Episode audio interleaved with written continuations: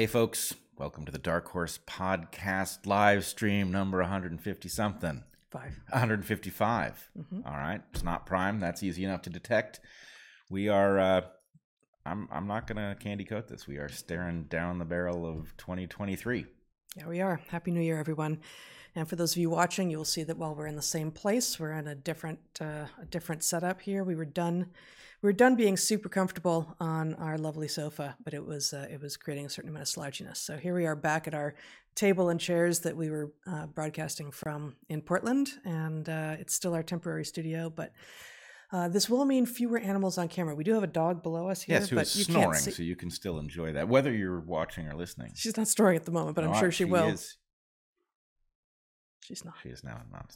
She was really a moment ago. I, I, I definitely. I'm, either I'm hallucinating that the dog is snoring, or she's snoring, which uh, I'm betting it's the latter. Yeah, it's it's yeah, except for the fact that she's not snoring. All right. Well, maybe it's the former. Okay. All right.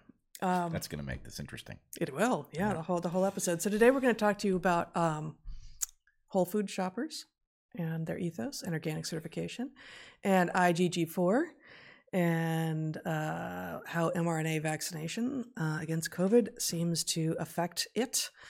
Uh, and uh, the other IgG classes, they're called classes, is that Yep. right? Yeah, one one IgGs one through four. Uh, what we think we know now in light of a recent paper that has been published, and there's also a Lancet paper we're going to talk about a little bit today, finding a surprising rate of monkeypox in women, except not actually.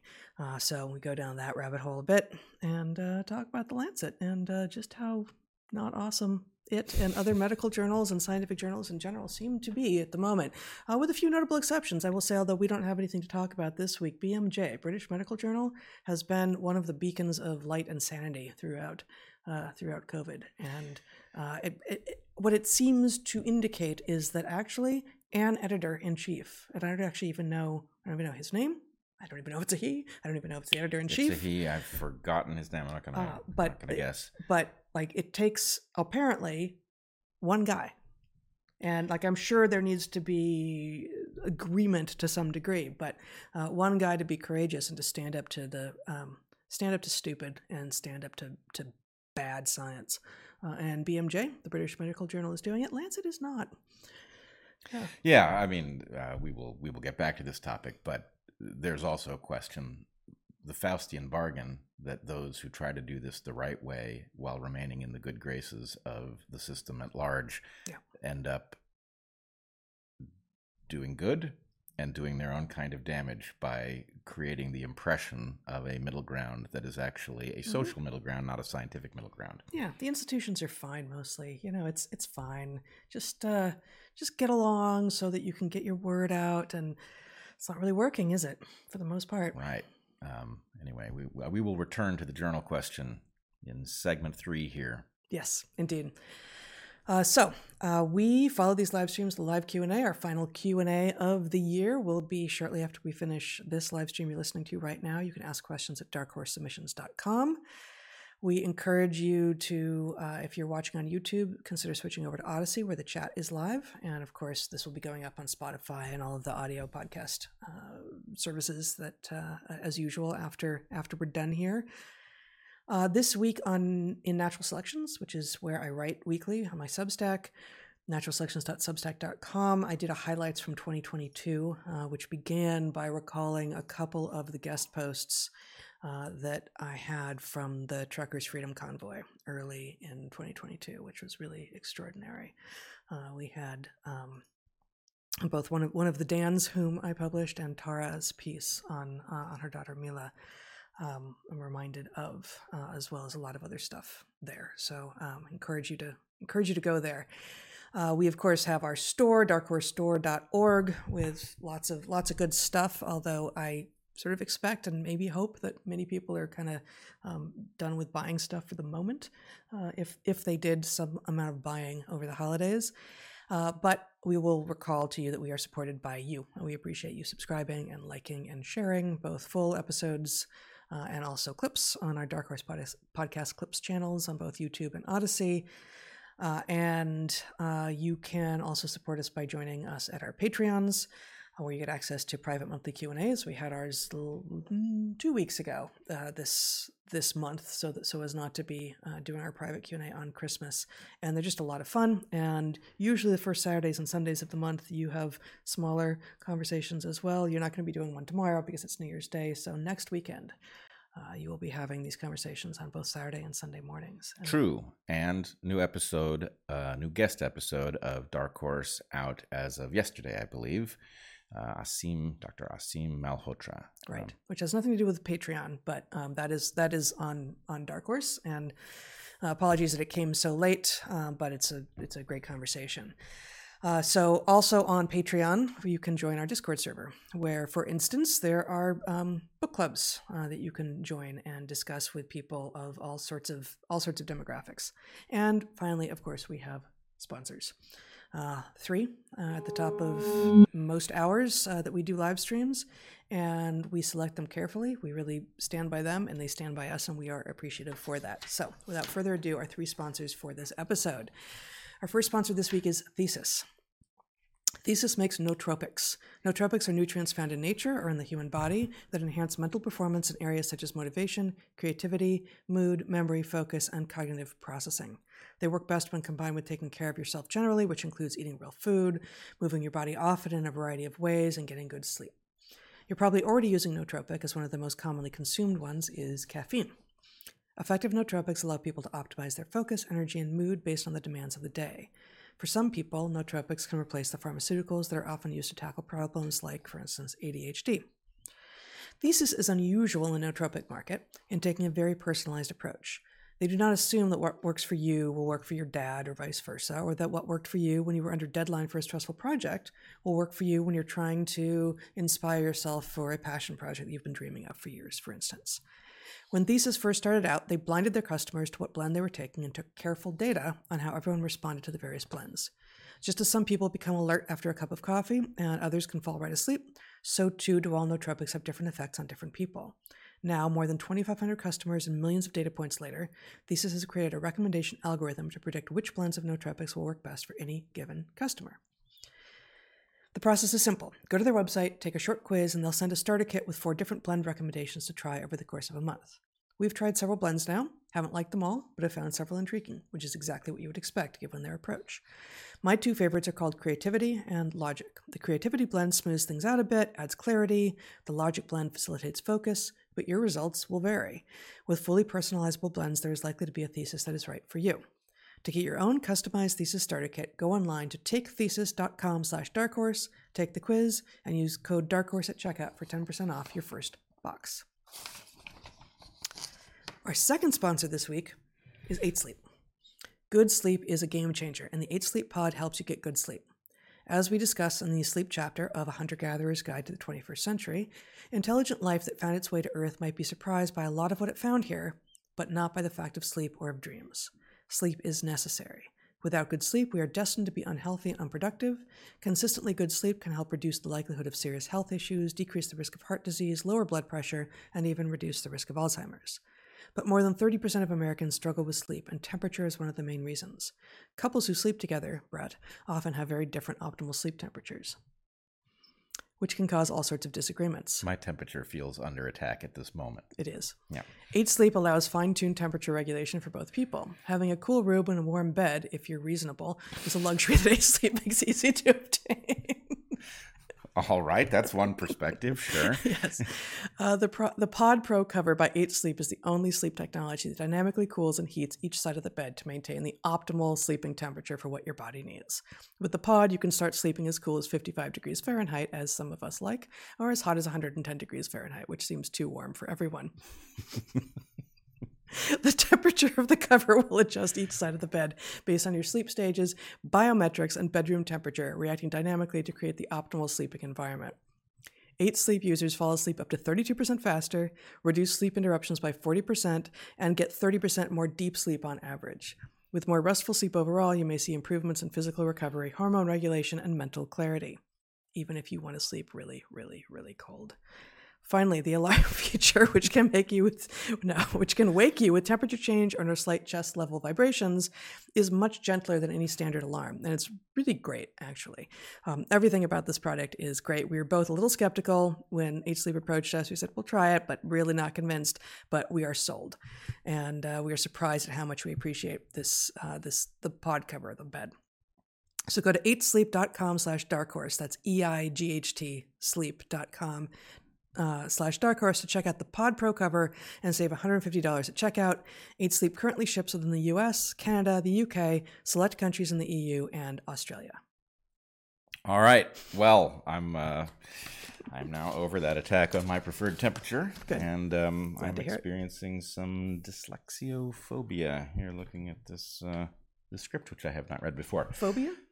Yes, it's the anxiety. I made up the term, but it is Yes. the anxiety that comes when you know you're going to have to read something in public and fear that there may be a term in there that you will stumble over that a normal person could read easily. But we'll find out if that happens. We will. We will. We will. All right. Our I- final. how about this? I promise to make fun of you for your preferred sleeping temperature, but not for your dyslexia.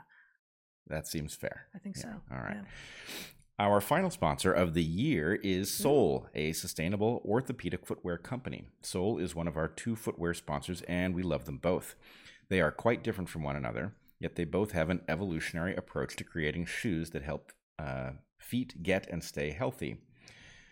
Uh, and people become more mobile because of them. Sole intentionally brings back structure with both their shoes and their signature footbeds. Sole aims with its footwear to return feet to health, and shoes by Sole are beautiful. In fact, um, travel being what it is, I had to limit my footwear when I went to uh, Florida recently, and it had to have at least one pair of shoes that would go with my suit.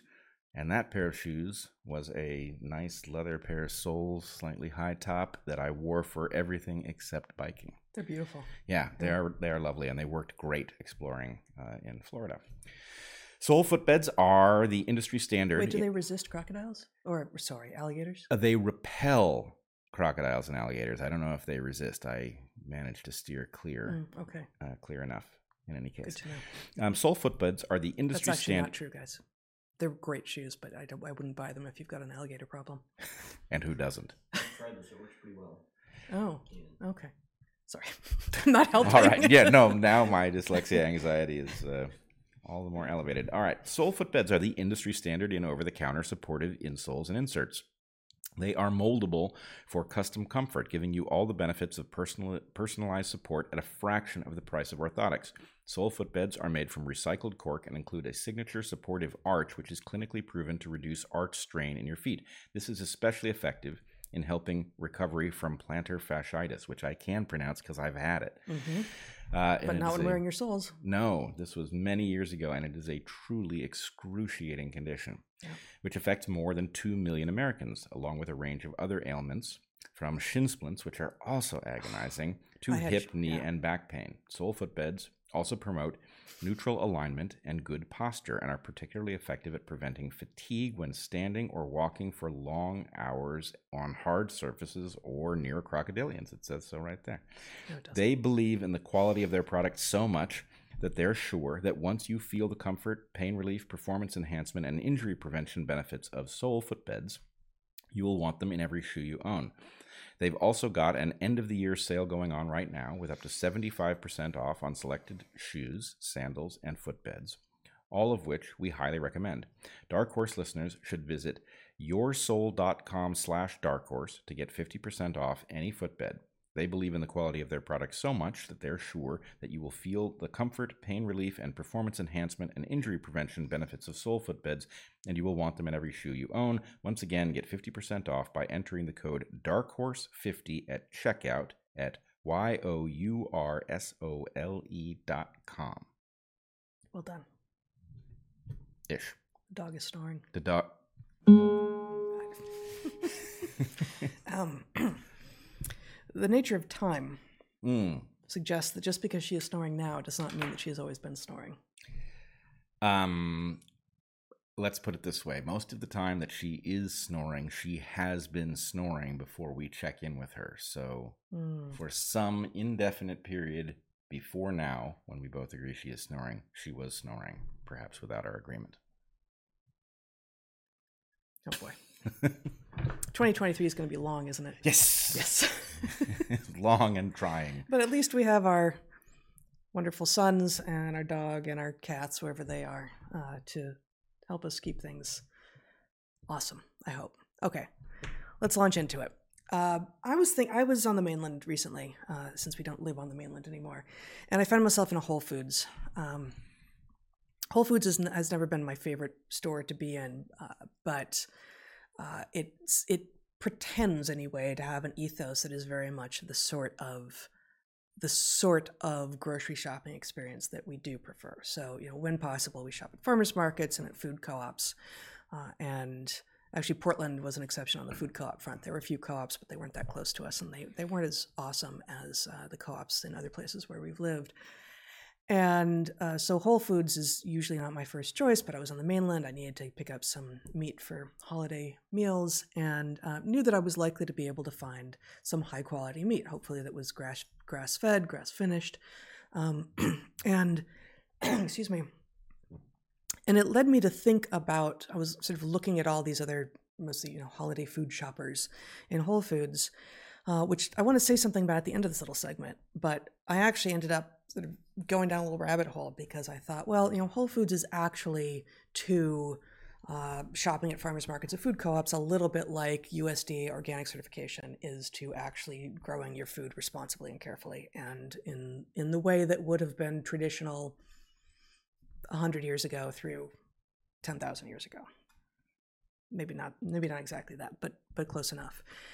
And I just thought, okay, well, I, I remember uh, when we had relationships with farmers at, for instance, the Olympia Farmers Market, I would very often uh, hear from them that, you know what, we're not certified organic, but we have everything in place. And either sometimes they would say we're working towards that, and it's you know it's a process because you have to let the you know the soil remediate and, and such if if there had been uh, conventional farming practices on the land.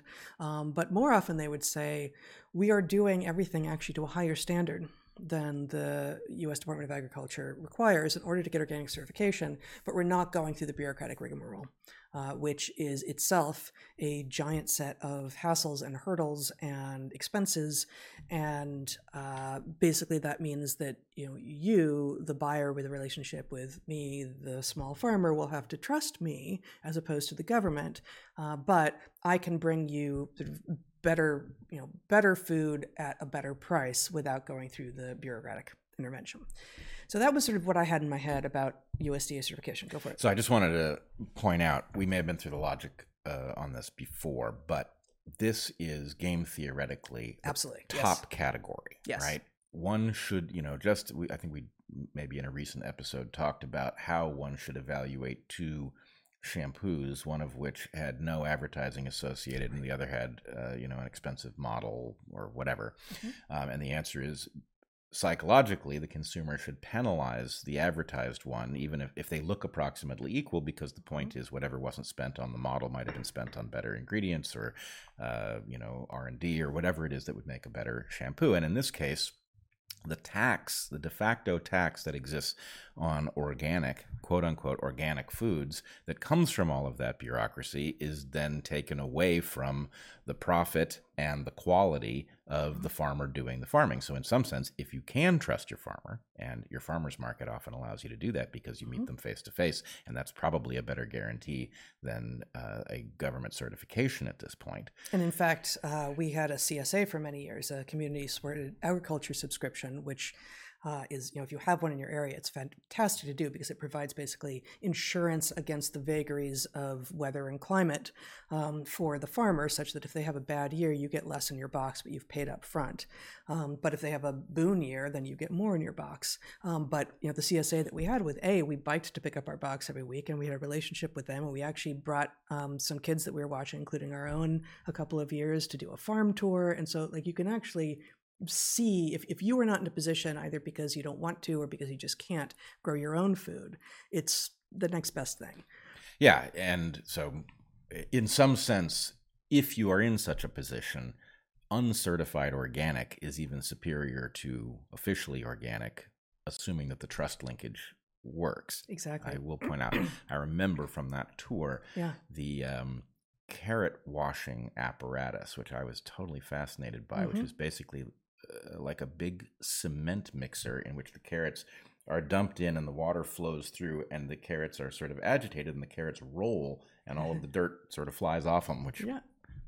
neither here nor there, but I thought it was really awesome. No, it was. Oh, um, absolutely. So, um, as to the question that you raised at the end here of whether or not uncertified organic might actually be superior to certified organic, I was thinking the same things. Like, well, okay, so you don't have to you don't have to buy into the bureaucratic bloat in the system, uh, and therefore you stand to actually get uh, better product and support your local farmers more. Um, but I didn't know uh, this thing that is now true about uh, organic certification. And I didn't I didn't have time to go all the way down this road, but uh, if you want to show my screen here, Zach, I've got a couple of these are just PDFs from websites, which I'll link to in the show notes from USDA, U.S. Department of Agriculture, and they've got an eight-part series of posts on um, how it is to go, how you should go about getting your USDA organic certification if that's something that you're interested in. So, Organic 101, Five Steps to Organic Certification. This was posted uh, in December of 2020. Uh, so, this is, uh, you know, solid nine months or so into COVID. Uh, the vaccines have just been uh, released, are not available to almost anyone yet, except for some uh, medical professionals. And down here we have under step three, receive inspection. Uh, for livestock, the, ins- the inspection uh, may include inspection of feed production and purchase records, feed rations, animal living conditions, preventative health management practices, e.g., vaccinations, health records, and the number and conditions of animals present on the farm. Holy moly. Now, I thought vaccination is possibly required for organic certification. That doesn't seem to be what I knew uh, to be true of organic certification. So, um, and I know nothing about what these vaccinations are. So I went to another um, of their posts. Uh, this is uh, an earlier one in their series, but they've reposted it as of July 28th, 2022. This is Organic 101 Allowed and Prohibited Substances. Okay. And so, first they say organic standards are designed to allow natural substances in organic farming while prohibiting synthetic substances. That's it in a nutshell, what organic standards are supposed to do. Allow natural substances. We can argue all day long about what natural means and whether or not natural is inherently good. Obviously, it's not. And they say things like actually, you can't use arsenic in organic farming practices. Allow natural substances while prohibiting synthetic substances. Some synthetic substances are listed as exceptions to the basic rule and are allowed for use in organic agriculture. For instance, pheromones have long been used as an effective non toxic way to confuse insects that may otherwise infest organic crops, especially fruit. Likewise, vaccines for animals are important disease prevention tools against many infectious diseases, especially since antibiotic therapy is prohibited in organic livestock. Now, I could not actually figure out because then it gets very confusing and muddled, and you, uh, I, I, maybe by design, maybe not. Maybe I'll just leave that leave that as an open question. Whether or not these several points in the USDA site that I find the suggestion that your inspection for organic livestock certification may actually include you requiring to show the receipts that your animals are vaccinated. Is that actually true? If it is true, which it seems to be, but I don't know this for sure, then the original framing of what organic means, according to the USDA itself, which is allowing natural substances while prohibiting synthetic substances, has been expanded to now be requiring some synthetic substances. Requiring substances that are created in a lab as something that is that is mandated for organic certification now provides even more reason that uncertified organic, where you actually depart a little bit potentially from uh, what is required by USDA certification standards, is superior because the fact is that in general, and this is not going to be true if you're if you've got feedlots, if you if you're cramming the animals together, although those are normally not practices that are uh, approved uh, for organic certification anyway that animals that are healthy, that are able to go outside, that are that are going to do the things that we want to be able to do as humans as well, because mostly the animals that we eat are also social.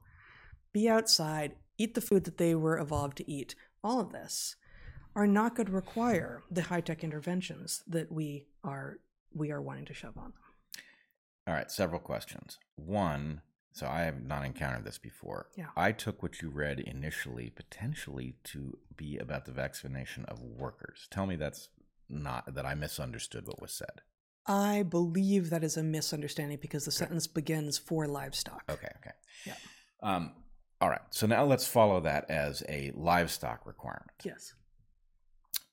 A, this puts a whole different spin on the shenanigans that surrounded the redefinition of vaccines in order to uh, to make that term relevant to the novel vaccination platforms, especially the mRNA platform Mhm. that has been at the central of our COVID effort. Yeah.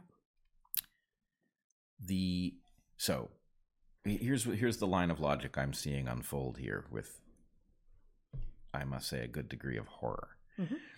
You redefine the term vaccine so that this new platform, which is a radical departure from what we historically mean by that term, doesn't create immunity. It creates, uh, it turns you into a vaccine factory. Do you remember what the redefinition was from and to by any chance? Uh, it's subtle, but I do I do believe I remember. Okay. I believe that the idea was a vaccine induces immunity, right?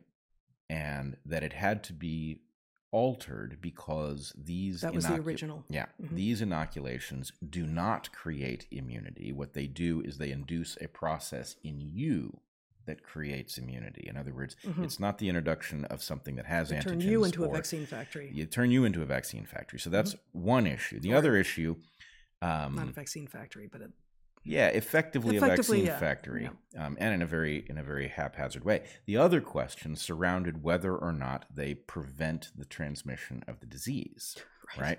So, in any case, the reason that this is so horrifying in the context of something like organic certification is what we learned painfully slowly in unpacking what these things actually did over the course of mRNA vaccines. yeah, Mhm.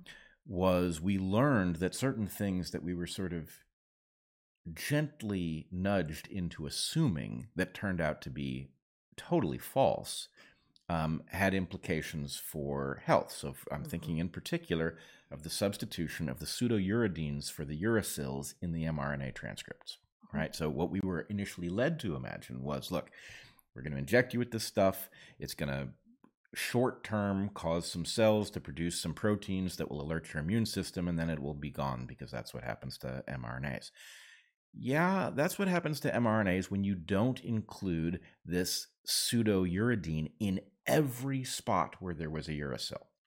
So what they did is they which makes those mRNAs thus altered resistant to the uh, the protein- mRNAases. Yeah, the would- mRNAases that would otherwise be destroying any free floating mRNA in the intercellular space. Right, for lots of reasons, some of which I think will come up later in our Mhm. in our discussion of IgG4. But the point is, okay, so now you've got a thing which is a vaccine by virtue of the fact that they changed the damn definition.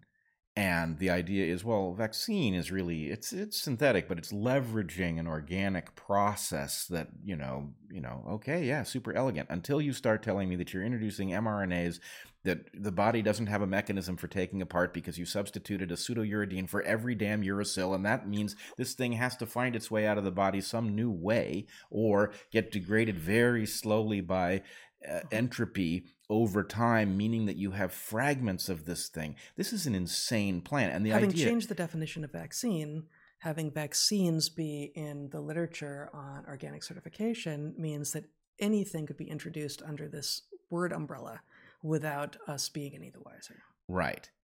Worse, we are now beginning to see. So, at the beginning of the vaccination campaign, you will, of course, remember that there was all of this talk about shedding, which responsible voices like you and me largely dismissed, not because it was impossible that anybody would ever shed a um, uh, either a spike protein produced by this or an mRNA um, that they had been injected with, but because the dosage would be so low compared to you know if a person survives vaccination, which almost everybody does, then the tiny dosage that you would get by shedding would be trivial almost no matter what it was, right? Right. I mean, there's a trivial amount of cyanide in apple seeds, and if you swallow an apple seed, you Right. don't die because it's small.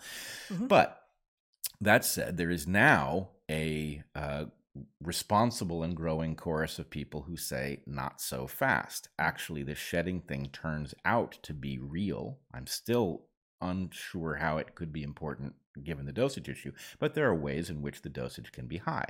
For example, lactation, for example, having sex with somebody who has uh, been vaccinated and yeah, although those those two things wouldn't normally be lumped under the category heading of shedding. Well, I right? mean, you know, sexual transmission and They are- infant transmission are are different. they are or they aren't. But the basic point is, look, there was no big fat warning to pregnant women: don't you know Yeah. nurse your babies after you've done this, even if internally that was understood Quite the opposite. um, by the the pharma companies who made it. But here's the point. Okay, so now you're going to go to the market and you're going to buy organic beef, let's say. Hmm. Okay, and you're going to assume that organic means something like what it's always meant, which is Mhm. basically produced with natural processes, right? Would you be terribly upset if the cow that the beef had come from had been inoculated in some tried and true fashion against, uh, you know, some sort of pathogen that cows are afflicted with? Not really, because it would be more or less a trivial issue. However, as soon as you tell me that that cow might have been injected with a you know a pseudouridine uh, infused mRNA coated in lipid nanoparticles, and now I'm thinking, look, a so I'm not saying that that's happening yet, but I'm saying it's coming. The- Part of what's been driving this is that this platform is lucrative because you can basically make a vaccine by swapping a sequence into something you've already built for other purposes. Right. Um, but it's also true that what we have here is a is a static set of definitions and and apparently words, while the meaning of the words is sort of cryptically changing behind the scenes. Where, you know, as as the USDA site specifically notes, as I read from, uh, USDA certified organic meat uh, cannot have been given antibiotics. There may be some rare exceptions, but basically, antibiotics are off the table if you want. You cannot be using antibiotics, especially with the sort of regularity that, you know, sort of prophylactically across the board, like a lot of major meat producers do, which is terrific. However, It is terrific that they are excluded. Yes, terrific that they're excluded. However, if I were given a choice between, um, you're, you know, you, you're going to buy half a cow, uh, or a whole cow, you're going to buy a large chunk of a cow that has been produced um, well, and it was grass, it was grazing up until the very end, um, but uh, it got sick at some point, and there was an antibiotic treatment for the sickness that it got that that uh, that it was given, and it was a short course, and that was a couple years before it went to slaughter, uh, or the thing that it got sick with. Well, we've come up with this brand new thing that we're going to call a vaccine, and it's maybe got the pseudouridine in it, and it's got all these other, and it's got the lipid nanoparticles and stuff, and we're vaccinating that cow every single year or whatever the crazy schedule is decided by the manufacturer. Well, the cow number one, which had a single course of antibiotics for a sickness that came on and that was treated and then it cleared the system, is can't be certified organic, and cow two maybe can. And again, we're making up these vaccines for cows. We don't know that these vaccines exist for cows, but- right? Um, but I would vastly prefer to eat cow number one, the meat from cow number one, uh, which had a course or maybe even a couple of courses, right? Like antibiotics um, as you know, as we have said over and over and over again, are one of the great, incredible human successes of Western medicine, as we have believed vaccines to be as well. But that doesn't mean that the you know widespread use in every possible uh, moment is the right way to use them. And so the USDA organic certification. Uh, position, which is absolutely no antibiotics, but because that, then yes, vaccines, seems to really misunderstand complex systems evolution you know what you know what it is that humans who are seeking organic certification uh, both for themselves if they're farmers or for their for their food if they're you know consumers uh, would want like it just it just is so unnuanced as to really miss the boat Well, uh, I'm going to depart with you a little bit. I don't feel like this is unnuanced. I feel like we are having our well assumptions. no game. antibiotics ever is unnuanced Right, but that, that's that's that is a and, and it's easy to the- uh, it's easy to certify. You know, if someone is coming in, you know, oh God, I've got, you know, my job is USDA organic sort of certifier, and I've got to do 40 farms this week. I have no idea what the workload is, but I'm sure it's too high, right? Well, it's much easier to have a list of like, wait, you, you know, you gave a course of antibiotics. That cow is not cannot be organic certified. Like that's all I have to know, Right. right? It's so in that way, it is unnuanced. Well, the rule may be unnuanced. yes, What I'm saying is that the formulations here are smuggling in absolutely radical stuff as if it's minor, and that that is Yes. the gaming of our assumptions. Yes. And so you and I have an Yeah. instinct about an antibiotic. I do not want uh, meat from an animal that was given antibiotics to increase its rate of growth, Mhm. right? I don't want meat from an animal that was uh, given antibiotics in the last two months of its life. Mhm. I'm not troubled by an animal that was given an antibiotic a year earlier. Why? Because I know something about what that animal is made of. I know it has a liver. I know it has kidneys. I know it will have gone through a process of degradation. I know that the antibiotics themselves are the products of biology. And so the basic point is that cows' ancestors were encountering these toxins in Mhm. the wild. The, the whole system is built to be anti-fragile by selection. And once you start introducing this radically new stuff, and the point is, what is it? Oh, it's an MRA, uh, mRNA covered in some some lipid. Okay, you've just not quite. yeah, you just screwed me over twice, Yeah. right? Because it's not really an mRNA, and that isn't lipid in the sense of some fat bar. Lipid never shows up that way in nature. Right. And so, Mhm. you know, okay, you've gamed my assumptions and you've gotten me to be more relaxed than I should have been. But now, okay, so somebody's done something to some cow, right? They've injected it with lipid nanoparticles covering some mRNA for some purpose. Again, this is fiction. this is fiction. Yes. But let's say they've done that. And now I go to the store and I see, hey, I, there's two kinds of beef. I'm willing to pay the extra price. I want this organic one, Mhm. right? And when I, my assumption is the organic one, is it going to be perfectly free from all toxins? No, the animal will have breathed. It will have been out in the world. There, you know, tractors on the farm. They have exhaust, whatever. Yeah. It's not perfectly free of everything, as none of us are, but it'll be 95% of the way there.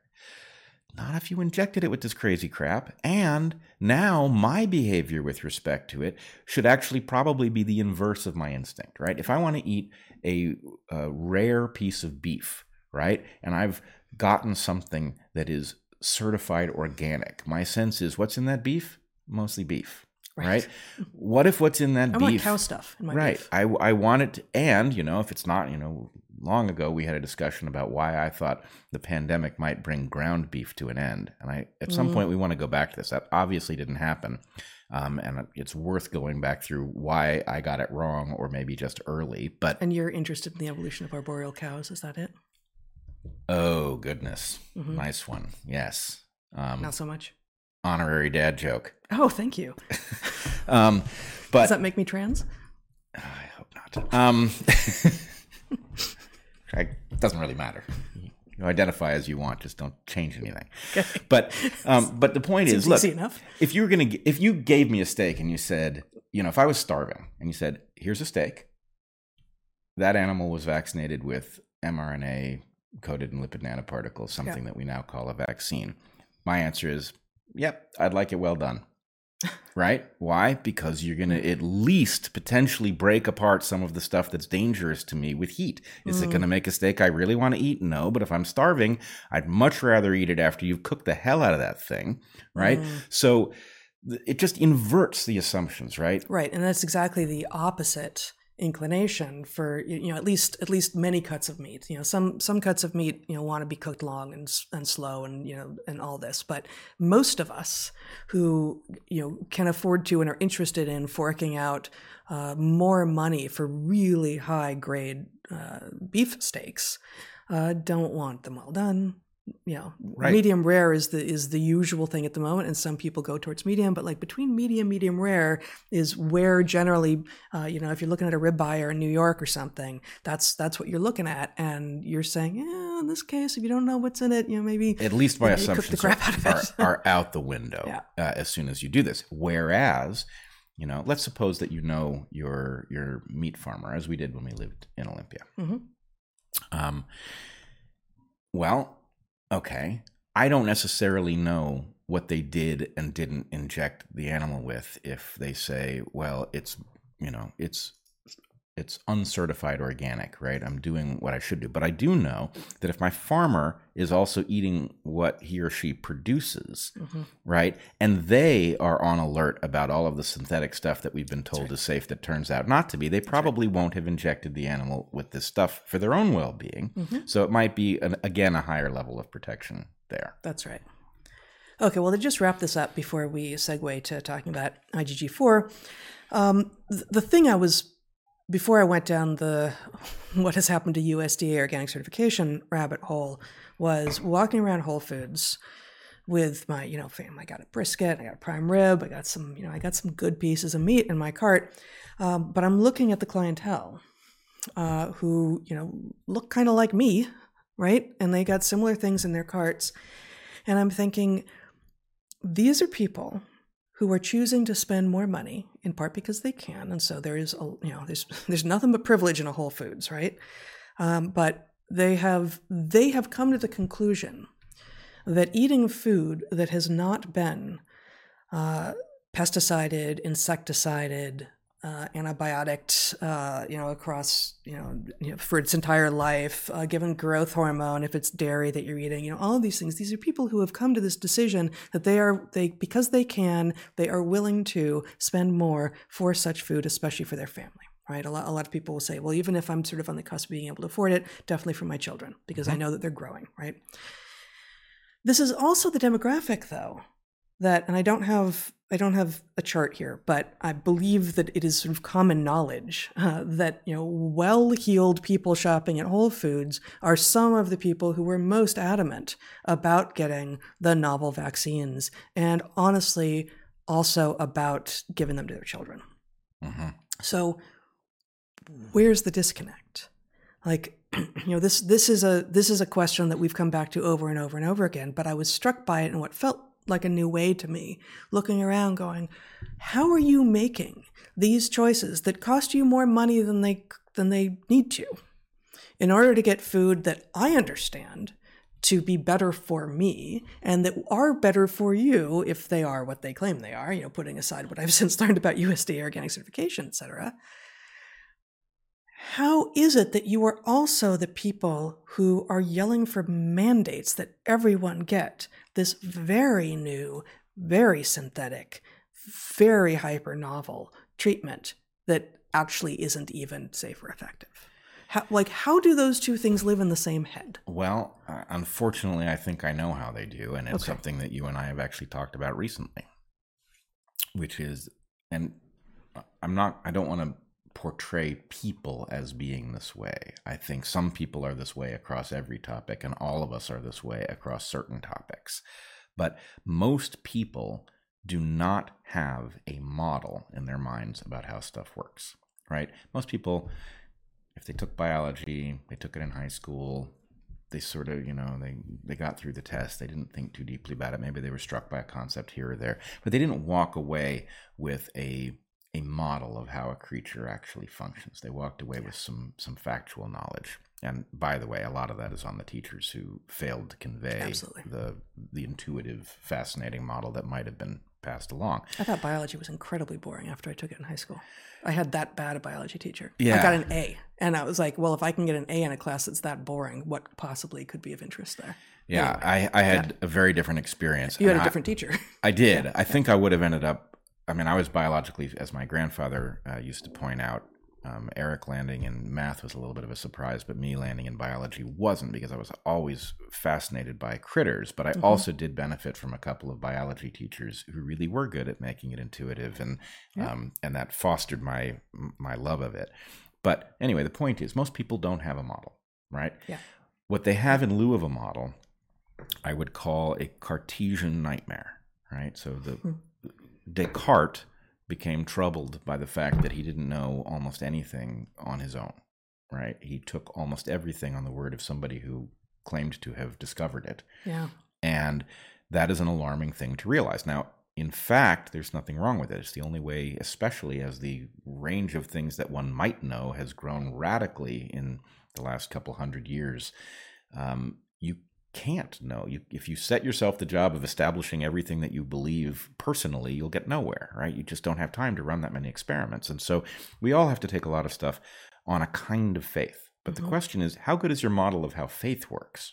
Mm. Right. If what you do is you proxy your belief to a group of people who, you know, they all went to college, they studied different things. Oh, there's a doctor in the group, there's a physicist, there's a an engineer and a lawyer and mm-hmm. whatever. And the point is, well, okay, this group has expertise in almost all the things you'd want to know. And so, more or less, you know, to the extent that they become persuaded that something is dangerous, I should probably watch out. To the extent that they become persuaded that something is safe, they're probably about right.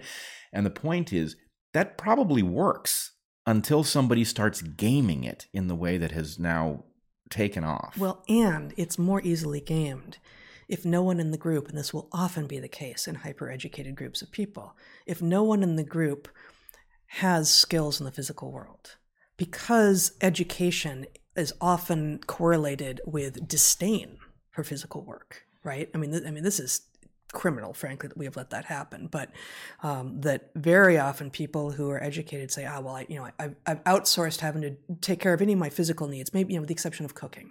But you know, I certainly don't do. I, I you know, oh, we did our bathroom. No, you had you paid someone to do your bathroom for you, right? Like this yep. this language. Like I've, it's one of my pet peeves. Like I, I hate it when people who can afford to have other people do their work for them linguistically make the claim that they have done it because they had the money to, to to be able to afford to pay other people. But if you have a group of people who actually don't manifest physical things in the world in any way by, by craft by you know physical activity some something yeah.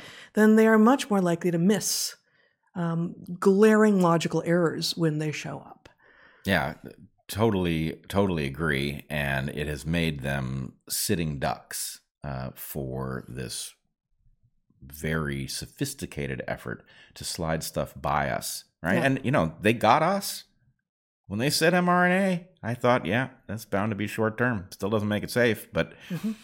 it's not a long term issue. It's a short term one, mm-hmm. right? And then you know, the the degree to which all of our assumptions, even those of us who are carrying a good model in the exact location, are being gamed, is spectacular.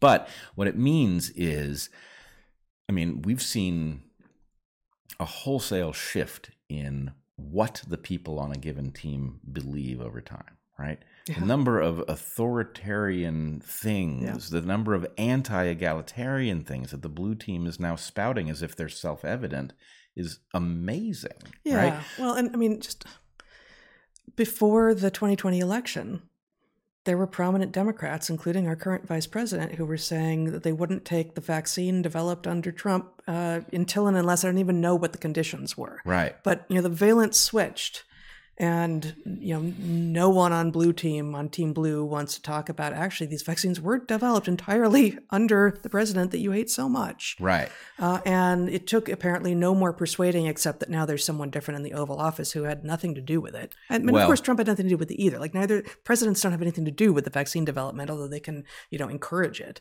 Uh, but it, it, you know as if who is in the oval office changes how safe or effective a medical a novel medical treatment is. But but you're making the error right there. What is it? That's a model, and you're saying that model doesn't make any sense. Yeah. Right. The idea Wait, that so what, what's a model? That the person in the White House has a big influence on the technology that it might okay, arrive. So I'm saying that model doesn't make any sense. Well, but the point is, you're describing it as if folks have a model running in their minds that doesn't work. My point is, it's not even a model. They don't have a model. They don't have a model. What they have is a jersey, right?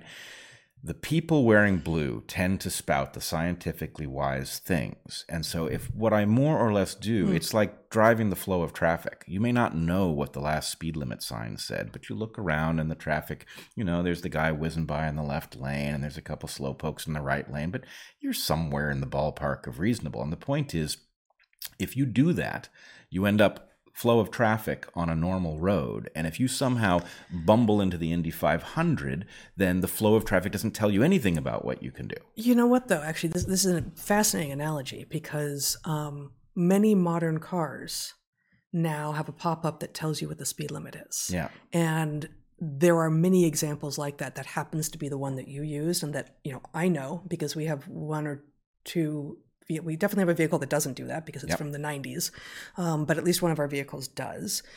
And I think that in part this is this is this is this allows the creeping authoritarianism. That's right? my point. because because we are most of us are now being informed constantly of like what you're supposed to do you don't need to even look around and be like i'm going to go with the flow you don't even need to do that it's like oh i know what i'm supposed to do i don't even need to pay attention to like why is that guy going like that Well, what I'm arguing is we are forced to proxy our understanding on a great many things socially, hmm. right? We have to defer to people who know more than we do in places that we don't know much. Now, hopefully, what you and I do is we have a model that hopefully does not get ahead of what we actually understand that will allow us to detect some kind of illogic right? Even if somebody's talking about physics and we're not physicists, the point is they've got to stay within the realm of reasonable or explain why they're departing mm-hmm. before you know we're going to be able to listen to the stuff that we can't comment on because it's beyond our knowledge. But if you toss out models entirely and your point is look, these people they ain't perfect. I'm sure they're wrong about some stuff we'll laugh about 20 years from now. But they're cutting edge. I mean, you know, they they've gone to the right schools, they've talked to the right people. but isn't people. there a model implicit in that No. there's a Well, model there's- of they're educated My my point is there's the failure of the idea of models at the point that you go from having to proxy the majority of what you believe to other people to well, I guess if I'm doing that for the majority of stuff, why don't I just do it for everything? I'll hang out with the smart people and I'll be smart. And my point is the smart people are shopping at Whole Foods. They're buying organic because it is safer, right? And that means they have no mechanism for detecting that something has oh, those people have money. They buy organic because it's safer. Now, what definition do we have to swap before we can sell them our stuff under their label? Right? And they will feel sophisticated serving it at their cocktail parties, and they won't have any idea why their friends are getting Parkinson's disease. Right? So it's it's exactly that. Once you socially proxy, the point is you are a sitting duck for anything that can pump stuff into your social environment through a social channel, which is what happened, right? We watched virtually every doctor screw up COVID, right? Mhm. How is that possible? These people studied medicine. How right could they but get I mean, it so we, wrong? we knew until covid like everyone knew uh, that the medical profession was in thrall to big pharma like Right. this this that was a, a widespread commonly understood sort of, you know democratically held position right? Well- that the you know that the junkets and the free stuff and the pharma reps showing up in the office and giving you lots of stuff and telling you the words to use to um, help diagnose and push drug, particular drugs on particular patients who showed up with things that maybe you couldn't diagnose but probably it's this. Oh and of course if it's if you give them that then you're going to need to give them this for the side effects for that.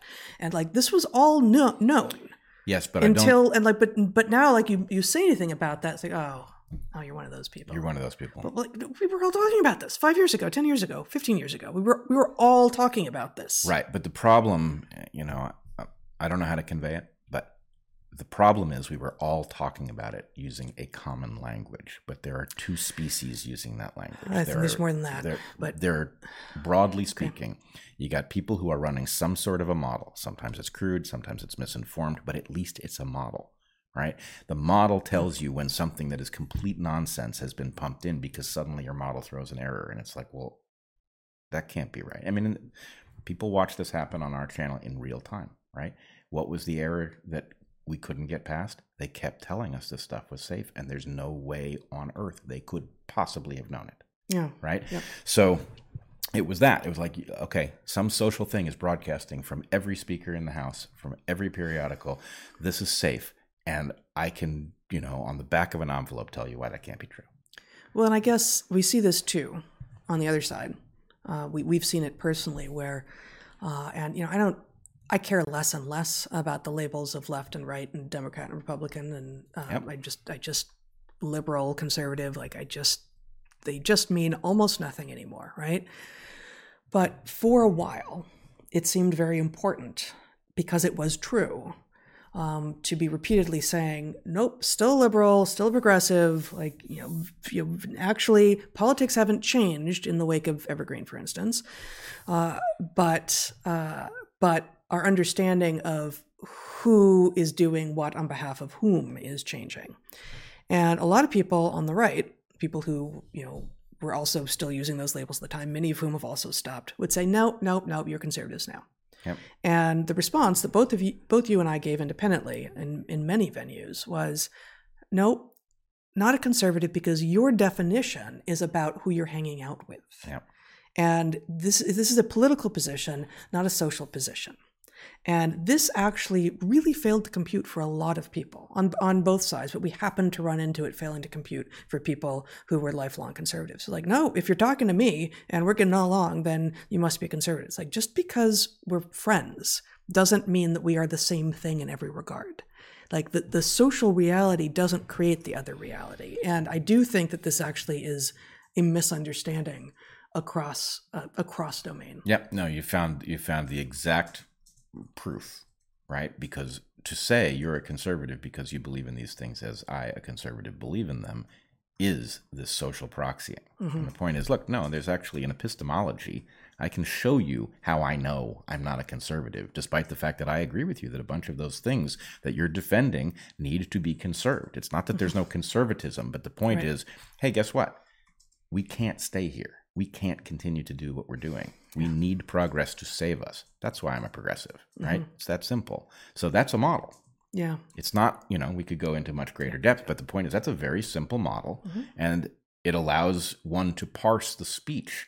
Who is a conservative? Who is a liberal? Who is a moderate, right? We can parse that speech using that model. And in any case, um, I guess my my overarching point would be it may be that social proxying is the slam dunk winner in a certain place where you have nothing at stake in certain eras when the thing isn't lying to you uh, right and left right it may be highly efficient but as mm-hmm. soon as the thing starts lying to you as a, a matter of regular course mm-hmm. you need a model it's the only hope of figuring out what to listen to yeah okay uh, if you would show my screen here for a moment this is our segue to uh, to what you were hoping to talk about. This is a tweet from Health and Human Services, hhs.gov, the official government Twitter account. Wow, official government Twitter account. Yeah, what an era. Yep. Um, it reads If your last booster was before September, so this is from December 16th.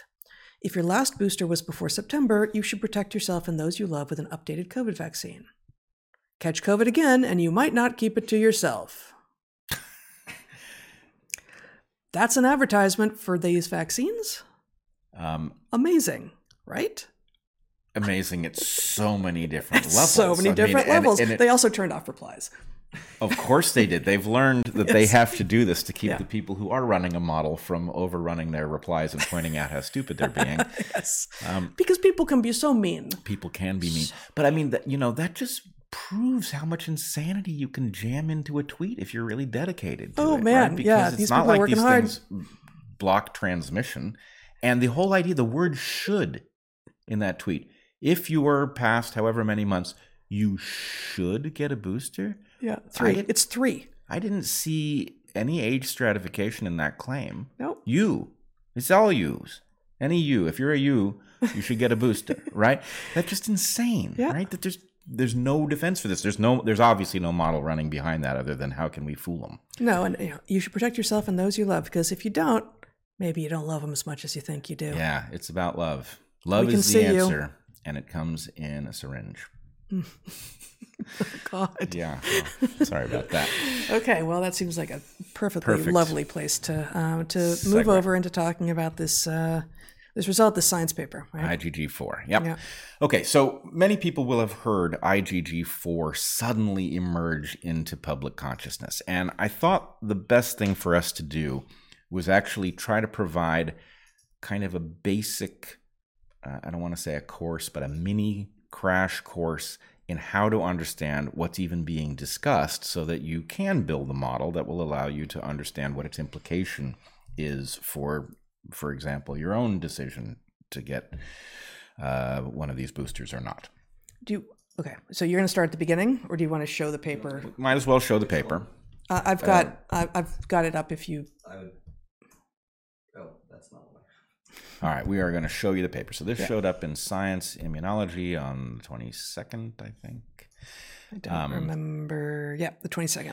22nd. Um, so, what this paper talks about after um, oddly proclaiming the obvious value of the uh, mRNA vaccines, what this paper discusses is a, from what I understand, highly unusual shift in the subclass of antibody that shows up in people who have been vaccinated with the mRNA vaccines after their third dose. Yeah, so there's a I, my screen should not be on for this, but there's a figure. Yeah, can you take it off so I can just find figure one here? Um, figure one is pretty pretty clear, although it's I'm just going to show part C of figure one here. Um, so this is what you're talking about here: the longitudinal analysis of vaccine-induced antibody response.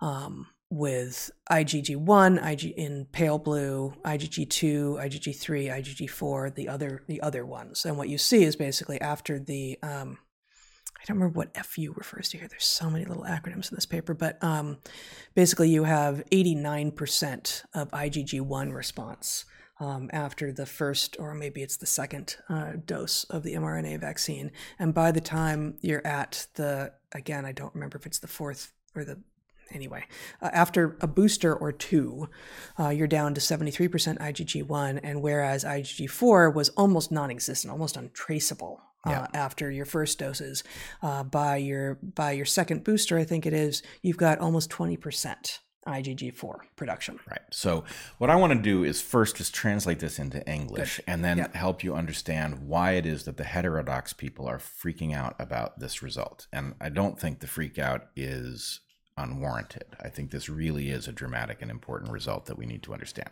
Okay. First thing to understand. So we can that, take this off. So yeah, just talk. Is that IG, as in IgG and IgG4, mm-hmm. means immunoglobulin, which is a synonym for antibody. So if you've been hearing about antibodies, this is a class. This is really a sub IgG4 is a subclass of antibody. There are major classes of antibodies, which you may have heard discussed during the pandemic. There's IgGA, which is specific to mucosal reactions. One of the critiques people will have heard of these vaccines is that you're vaccinating people in the arm for a respiratory virus, and it turns out that there is a profound impact of where in the body your immunity is, right? So if you're going to get a you know, uh, a cut and tetanus is going to get into your blood, right? You want your immunity in the blood where the pathogen is going to show up so that the immune system can shut it down before you get sick, right? If you're going to get, if you're going to inhale the thing, right, you want your mucosa to have the antibodies if your response is antibody based. And so, anyway, where the where the response happens has something to do with the main classes of antibodies, IGs and there are subclasses. So IgG is one of the major classes of antibodies involved in shutting down pathogens. And they do this in various ways. I think we've discussed it here before. Um, antibodies have that familiar Y shape. The tips of the Ys, right? The tips of the Ys have a very unique electromagnetic conformation that sticks to something specific right? So you have these things basically floating around waiting for the inverse set of magnets. And when they land on them, something happens. And that something can be that the antibody sticks to the something and just gums it up so it can't do its job, right? Like imagine that you, uh, you know, there were tanks invading your country and you had a giant silly string gun that just glued up the tank, right? Mm-hmm. And the point is, oh, that tank is not a tank anymore. It can't work. It's too full of gum.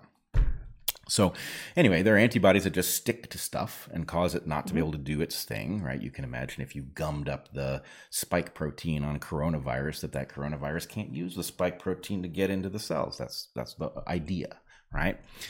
But this whole system, the system of immunity, of which antibodies are really half the story. So, um, B cells, which you've all heard of, make antibodies. They have receptors on their surface, but they also make free floating antibodies, which they secrete. And these antibodies go out and they do things. They gum up stuff. Um, they can also stick stuff together and signal something called a macrophage to come and consume it and destroy it. Anyway, it's it's a it's a multi um, it's a multifaceted response to to pathogens. But the whole thing depends on an underlying principle called self non self recognition. Okay. So the system has to be able to figure out what belongs to you as a result of all the stuff that you do physiologically, and it has to not interfere with that stuff. And then it has to detect all of the stuff that isn't you and figure out what to do about it. Now, in general, the system starts out by recognizing molecules that you yourself don't make that look biological and assuming that they are hostile, right? That causes some problems though, because you eat stuff that isn't you, right? You inhale stuff that isn't you, and the level of reaction. Although the eating stuff that isn't you is going through the donut hole that is your intestinal system, so Right. it's technically outside of your body, right? And so that's that's why leaky gut syndrome and such is such a problem, and celiac disease, where the stuff that's not supposed to be uh, recognizable by your immune system at all gets out of your gut and into your bloodstream, and then suddenly your body can start seeing a bunch of stuff and freaking out about it. Right. So Right. there's all kinds of stuff about your epithelium keeping the stuff that's not supposed to be exposed to your immune system outside of you, whether outside of you is in your alimentary canal or physically outside all of you. Um, but anyway, the, so the system is extremely elegant. And the thing is, it's far more elegant than we yet understand. We are still at a very crude level of understanding how this works. But we do know that in utero, the system basically fires, right? Imagine you as a mammal uh, inside your mother's uterus. You're not exposed to a lot of stuff from the outside. So the system can say, all right, which of our antibody producing cells are being triggered by stuff that we're seeing? Those aren't good. They react to self. Get rid of them, right? So now, by leaving only cells that didn't react to you, you've got a non self recognition system. Beautiful until you get into the world and things get complex, right? Now, here's the amazing thing. Now, I remember as a, I guess I would have been a college student, I had seasonal allergies. And I went to the allergist, and the allergist did a panel and figured out what I was allergic to, and then cooked up some inoculations. And I asked because I'm biologically oriented. I'm like, um, what's in those? And he's like, oh, the stuff you're allergic to. It's like, well, that doesn't sound like a very good idea. Why are you inoculating me with the stuff that I'm allergic to? That sounds like a I'm also clearly already exposed to it. It's what's causing the problem that sent me in here. Exactly. And so I, I asked, I don't understand why why does this work? I'm not saying it doesn't, but Mhm. why does it work? And he went through a very complicated explanation that meant nothing. In other words, they didn't really know. Okay. Did he Um, think he did he think they knew? I think he kind of thought they knew in the way that doctors sometimes think they know, but they're out of their depth. And I'm not arguing that that is in and of itself. uh, Thinking you know is bad, Mhm. but doing something that works, even though you don't know why it works, that's not inherently wrong. And Mhm. that, you know that's how medicine functioned, right? You, Yeah. you you understand stuff a lot before you understand exactly why it functions the way it does. But anyway, I was alarmed at how little seemed to be understood by you know somebody directly in the field. Well, it turns out You did not take the inoculations? I did, and then I stopped. And actually, Oh, right, my yeah. allergies went away years later. I think because I changed all sorts of other stuff that had to do with a general inflammation problem that was causing me to be exposed to many more antigens than I should have been. Mhm. But to make a long story short, self non self recognition is established in utero, but then it is maintained by a very elaborate system that modulates immunity. Now, here's the punchline of that story IgG4 is a subclass of antibodies involved. I'm not saying this is all it's involved in, but it is involved in the downregulation of immunity, right?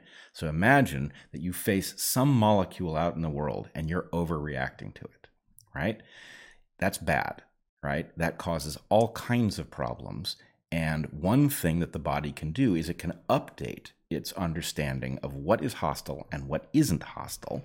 And it can cause you to not react to something, right? It's like, look, by analogy, you have a panic response. your panic response is presumably there because a certain number of ancestors have survived something frightening and then left offspring as a result of the fact that they panicked appropriately, right?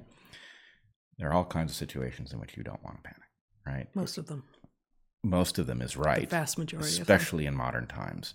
But, you know, if you're in water, panic is not good, right? Learning not to panic in water, right? Like you and I grew up on a coast right? As you're dragged out to sea by the riptide, mm.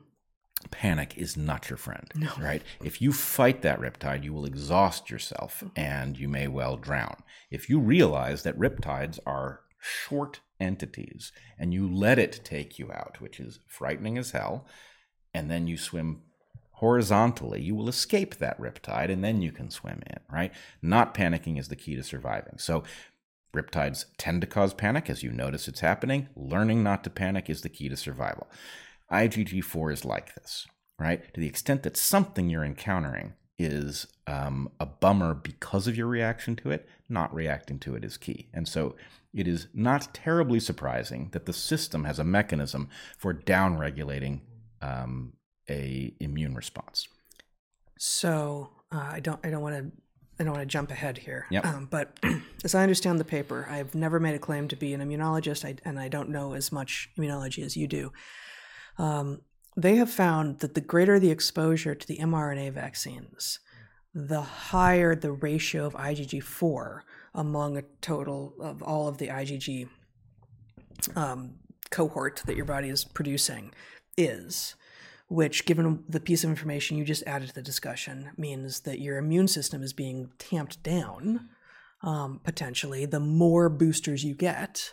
They also find that um, those who have been vaccinated and then get exposed to COVID also are producing more IgG4.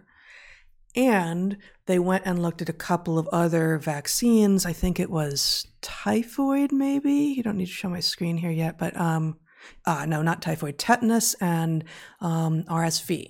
It's, they say the IgG4 subclass does not prevail after repeated vaccination with tetanus toxoid or respiratory I never syncytial. syncytial virus infection. These findings support the notion that class switching to IgG4 is not a general consequence of repeated antigen exposure in form of vaccinations or infections. Yep.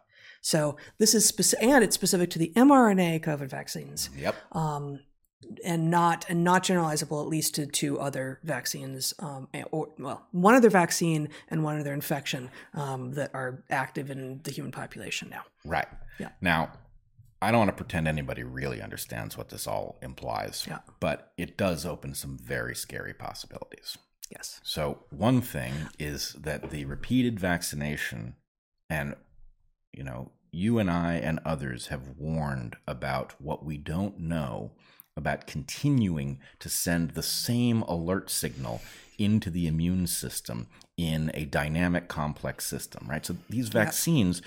were insane in a number of ways. One of them is they're too freaking narrow, right? They are you are playing you are like a child playing against a tennis pro, right? You are delivering an evolutionary challenge that is not difficult for this virus to overcome. Mm-hmm. And you are doing so repeatedly, right? You keep playing the same move in tic tac toe and not learning that it doesn't work, right? So, okay, the we've talked about things like um, original antigenic sin, mm-hmm. right? Original antigenic sin means that if you overly train your immune system to have a particular reaction, it doesn't get to experiment and find a better reaction, right? So that's one hazard here um, antibody dependent enhancement, right? You're talking about an evolved entity that is trying to get into your cells to do its own bidding, right? It has not, it has encountered antibodies before. It happens all the time. And so the question is, is it built in such a way that it can actually utilize those antibodies in a jujitsu like way to get into a cell that it couldn't otherwise invade, right? Mm-hmm. Of course that has been experimented with by selection. And so that is always a danger when you're inducing an immunity. So how do we know that's not going to happen here? Well, this adds a whole new category, right? Yeah. To the mm-hmm. extent mm-hmm. that your body and my guess is if we study long enough, we will find that there are pathogens that have figured out this trick. Maybe even COVID has figured out this trick from before. But the idea that there is a system for attenuating immunity and that it is being elevated at a spectacular level. I mean, mm-hmm. the from non-existent to 20% of the IgG response. Yeah, from something like 0.04%. It might have been 0.4, but the, you know, they they variously they gave a number but then they also said almost not measurable. Right. It's right. almost not measurable, yeah. which you would expect at the to, beginning. To after, the extent yeah. that you're fending off something, the attenuation antibody is not the one that you want to be producing. It's mm-hmm. counterproductive, right? It's its own goal, right? So the fact that this thing is being elevated tells us a if you know they've only surveyed a couple of previous vaccines but they've said hey look here we've got some mm-hmm. vaccines mm-hmm. we know actually work mm-hmm. and it's not triggering this b if you've been vaccinated and then you get covid it is being triggered that's interesting that is interesting here here's this is also interesting from the discussion of the paper furthermore we observed significantly higher igg4 levels after two doses of Comirnaty, which I also never know how to pronounce, the Pfizer vaccine. I thought it was Comirnaty, but Comirnaty. Okay, I'll start over. I'll go with Comirnaty. Furthermore, they write in this Science Immunology paper released December 22nd of this year. Furthermore, we observed significantly higher IgG4 levels after two doses of Comirnaty mRNA vaccine compared to a heterolo- heterologous immunization regimen with a primary Vaxzevria vaccination followed by one dose of Comirnaty, although the total anti spike IgG response was comparable. This argues against the hypothesis that repeated exposure to the spike protein itself triggers the unusual IgG4 response. Mm-hmm.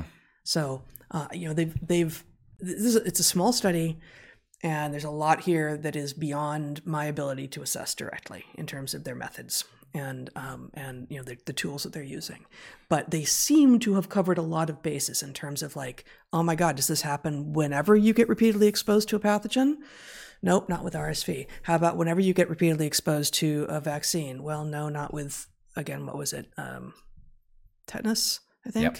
Um, not with tetanus. Uh, okay, how about if you just get vaccinated a lot against COVID, but it's different COVID vaccines? Nope, not that either. It's so, the mRNA COVID vaccines repeatedly being vaccinated against, getting repeated exposure to that. And I, they don't say Moderna here, but my guess would be that either Pfizer or Moderna would do. You know, you could you could mix those two, and you would get the same response. But I don't know. They don't I, appear I to say. I think that's it. implied by the paper. Um, yeah. Um, so it, so wow. that that argues that this isn't a strict case of original antigenic sin, right? Right, because it's not uh, it's not the antigen that's doing it; it's something more complex. But and it could be you know it could be a lot of things, right? This is such an alarming, strange result. I'm not saying that this is right or that I even believe it. I'm just saying mm-hmm. one hypothesis is that the destruction to the immune system that comes from the pseudouridine enriched mRNAs being consumed by macrophages. Do we know that that destruction happens? I don't think we know that yet, but it's certainly likely that mm-hmm. macrophages, which are um, capable of digesting normal stuff, might choke on pseudouridine enriched mRNAs that are spilled out when a T cell destroys a pseudo infected, uh, transfected mRNA spike producing cell, right? that could be resulting in a shift in immunity as a result of the you know some kind of exhaustion now do i immune exhaustion yeah I, let's mean? put it this way yeah. My model doesn't tell me how you get from macrophages uh, ingesting this stuff to that kind of exhaustion but who knows we now have a question on the table yes. which is why are we seeing this radical shift in the direction of standing down an immune response where you would expect it to be elevated yes right um, so that's troubling. What's also troubling is because this is mediated by an antibody, it is mediated based on a particular electromagnetic signature on the surface of whatever it is that these IgG4s are targeted at, presumably spike protein. So, what that means is that if you imagine your immune system can react to just about anything large biological molecules. That way it can recognize any invader, whether your ancestors ever saw it before or not. Right? And then if you reacted to everything, you'd react to yourself, you'd tear yourself apart before you were ever born. So you get rid of all of the stuff that looks like you. right? That digs a big hole in your immune system, right? All the stuff you yourself make is placed off limits from immune attack. Autoimmunity is the result of your immune of that border not being well policed, and there are various reasons that that might happen. Mhm. And a, a pathogen might learn to look like you enough that the immune system would either let it go free or pursue it into that hole and start attacking you also, right? Right. So something like um, uh, rheumatoid arthritis, right, where you're attacking your own tissues, might be the result of uh, you know that damned if you do, damned if you don't immune uh, predicament. But the point is, look, okay, we've specified a sequence, and now the immune system has reacted in the way that we've done this by apparently standing down an immune response. Now we're creating an opportunity for the pathogen, right? And not just this pathogen. We're creating an opportunity for any pathogen that can evolutionarily produce a signal that triggers that same reaction, Mhm. right? So, At exactly, well, not exactly the moment, at this moment in the global north, when uh, many illnesses are cropping up because people are inside and um, and it's dry and respiratory viruses just have an easier time transmitting for both of those reasons. Uh, sure enough, we have what is shocking, shocking to all of the health professionals and public health authorities, uh, is a, a sharp rise in very bad cases of both flu and RSV. And your point is, um, given you know, if this paper holds, if the result in this paper published a week and a half ago in Science Immunology holds, and it turns out that the more exposed you have been to the mRNA vaccines against COVID, the more likely you are to be basically having your own immune system tamped down by your immune system itself. You may well be more susceptible to not just COVID, but to all the other stuff out there. yes, uh, you were at least, and worst of all, because we jumped in with both feet and vaccinated, you know, billions, Everyone who was willing, billions of people worldwide. and many who weren't. Um, I don't know what fraction of that billions got an mRNA uh, vaccine, but let's say it's a billion people. A majority, Yeah. I think. Well, actually, I don't know. I Well, heard Russia and China. China doing used a very yeah. different Yeah, actually, I uh, don't know. thing, so I don't know Yeah. what the answer is. But let's say it's a billion people. It, nothing is dependent on the exact number. Okay. Um, what we've created is a gain of function experiment for the other viruses that we weren't tampering with to see whether they can figure out uh, this formula for escaping Oopsie. immunity. Right. So, look, you and I used to say all the time, I don't know why we stopped saying it because it's been the message all along, but we used to say all the time, welcome to complex systems. That's right. Welcome to complex systems is our shorthand for you are dealing with a system you don't know nearly enough about to make any sort of a radical change and think you know what's going to happen Mhm. right? To the extent that you are deploying a new vaccine, you don't know, even if it's a traditional platform vaccine. We've seen this go wrong before where people have released a vaccine that was made in a traditional way and it had unforeseen impacts. The idea that you could get away with speeding up the development of some radically new platform of vaccine and Mhm. assume that it was going to be uh, without major harms or impacts was never made any sense. And here, what we're seeing, I, I think potentially we're seeing a couple of different contributing factors. We've got the immune system is a complex system. Inside a person, a complex system. Inside a society, a complex system. Inside a pandemic, a complex system. Right? That is a nightmare from the point of view of predicting net impact. Yep. We are now looking at a population level change that may have severe implications not just for this pathogen but for others so that's one lesson is this is human biological hubris coming back to us in a uh, the details are shocking the fact of us having been this wrong cannot be shocking that was foreseeable um, but the other thing is Us being the public health apparatus.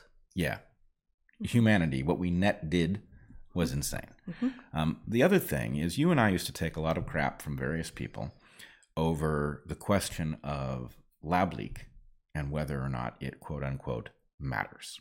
Right? There was a whole Yep. midwit kind of conclusion that well There's a lot of that going around. so much. Yeah, the midwits have definitely had their their day, um, but their perspective was Normal distribution of wittery. yeah, right. Um, their perspective was, Yeah. look, wherever it came from, it's here. Mhm. Let's deal with it. And the answer, what we have said from the beginning, is no, no, no, no, no. What you did to this virus has implications for everything. It, it has implications for what we should expect it to do, Mhm. for what we should expect it to be capable of. It has implications How it will respond to various treatments. how it will respond to various treatments, how dangerous it is, and how good your model is of predicting that. So Mhm. here's another place, right? We've been dismissed as Will it evolve into lower virulence over time, as all the other viruses tend to do? Not all of them, but most of them. Well, maybe. right. But this is the first of its kind. this is the this is the first Yes. of its kind, and um, also how much you can infer about how dangerous it is from the case fatality rate. Right. Our point has been, look, this disease, as much as it's not all that deadly, Mhm. is very destructive. Yeah. Right. It is very destructive across a wide range of organs, which likely has something to do with the protocols that its ancestor was exposed to in Wuhan, right? Yes. Where, you know, for example, caged animals did not have to function in order to pass it on, right? A mink in the wild that gets sick with the virus has to function as a mink in order to pass on whatever disease it has. So the disease has an interest in not making the mink dysfunctional. If you've caged a bunch of ferrets together so that they're slobbering all over each other, losing their ability to smell and therefore feed themselves, but it doesn't matter because they're eating ferret chow, Mhm. right? The point is you have created an environment in which a pathogen does not need to worry about damaging tissues that don't help it because it doesn't matter, right? So did that It's the evolution of sloppiness. it is it is it is an environment that is highly tolerant of sloppiness. Mhm. And so what we are now looking at, I mean, look, Yeah, this is not a precision uh, pathogen. Right. It see it seems very precision, like a spike protein. It's you know, oh, we got to target this thing, and that's the thing that may be really you know causing a lot of cellular damage. But it causes such widespread damage in so many different systems and ways. And yes, the CFR, the case fatality rate, is probably not. We were saying from the beginning is probably not, and I would say now definitely not the indicator to be using to assess whether or not this is a dangerous virus. Look at excess mortality over time. Here Yep. we go. Here we go.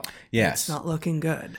Yes, and actually, one of the, um, I was reading a, a blog post, not on Substack. Very surprising to see any blog post not on Substack these days. But um, You want me to show it? yeah, you want to show it? Radagast. Um, yeah. Anyway, this is know what you just said, but Radagast is the guy who wrote it, who actually strikes me as a very interesting, uh, interesting author. He did a good analysis. I don't know it, and I Um, can't see it yet. Yeah. But anyway, it, it'll it'll pop up here. Why was I raising him? I don't know. You have blog posts, not on Substack. Written trial. The only way to deal with an unfree world is to become so absolutely free that your very ex- existence is an act of rebellion. Cool. Uh, why were you bringing this up? I do not know. This is the first time I've seen it. Um, I can't remember exactly. I mean, it seems to me that uh, I think it's a he. The his analysis is excellent with respect to the complex systems point, Mm. right? He does not overly interpret what we have just learned, but he he, he sort of speculates responsibly about it. Um, it's it's a very good post. I would also recommend, you want me show the other one? uh, yeah, Jessica. Hold on just a second. After mRNA vaccination, the immune response against spike is shifting to IgG4. So this, this is that's just a summary of the science immunology paper we were just talking about. Yeah. Okay. Yeah. Um, yeah, I, I can't remember exactly. It, it'll come back to me, I'm sure, but I'm sure it uh, will. but uh, I don't have it. But I would also recommend Jessica Rose has done a number of pieces. She has actually been uh, uh, quite good on the question of attenuation, but also on the Mm. question of pathologies that may be arising from this. I would advise real caution here because the fact that IgG4 is known to be associated with something like the development of cancer doesn't really tell you what role it's playing, and therefore we can't leap to conclusions about the connection between certain things. Can I just say before you go on, I've not seen this post before, um, but I'm looking at it, and for those just listening, she starts the very beginning of the article, which she titles IgG4 related disease means fibrosis and organ destruction that leads to death eventually. The, the article begins let's get some definitions out of the way. She defines fibrosis, connective tissue, collagen, type 1 collagen, and presumably more. Uh, and just that, starting with that right up front, so that the reader can, if they if they don't already own those terms in their head and they can read them without having to refer back, they know exactly where to find them. And you know, compare that to the science immunology paper, which I think was well done. Um, but I ended up highlighting all of these acronyms through it just as a way, like the first time they would use them, like I don't like I can't keep track of all of this, yeah. and so you know this this is not necessary. This is not new, um, but even the way that Rose has written her piece there, which I haven't read, I immediately know that she is at least attempting to be a clear communicator such that people can come to their own conclusions. Yep. And that is a you know that's that's not standard scientific communication style in part because it takes more words and paper used to be at a premium and journals used to be printed on paper. Like that's the sort of explanation for why you have this really tight sort of telepathic scientific writing style. Uh, but there's not much excuse for that now. And even just having a little sidebar glossary for all the terms on a paper like this would, would help a lot. And that does, it, it, it creates a barrier to entry for almost everyone, the way that that Rose article looks like it shouldn't have. Really, like I, I, I don't think her article has that barrier to entry. She's inviting everyone in to to read and to assess, and frankly, this is part of what those who would erect the barriers to entry really don't want us doing. Like they don't like what we're doing. They presumably don't like what she's doing. They don't like what a lot of these doctors and researchers are doing, saying, you know what, I actually did train in something like this or related to this, and I can assess these things. And so I'm going to communicate to all y'alls who don't necessarily, you know, want to read science immunology, but we can assess it and say something about what it actually says. And for many, that is basically a breach, a breach of a contract between elite and not elite, between educated and not educated. It bring it brings power and agency back to people where it belongs. So the the distinction I've drawn is between what I would call terms of art, which are a necessary evil. Yes. These are terms yes. that we have to have in order to communicate about things. So IgG4, for example, mm-hmm you know you need a term to refer to this special subclass of antibodies in mm-hmm. order to have that discussion um, but it'd be it's better if you don't have it whereas jargon which is the alternative is the yep. um, barriers to entry that are placed by so-called experts to keep people from understanding what they're saying so that only the experts can discuss it and they don't get exposed for what they don't know right.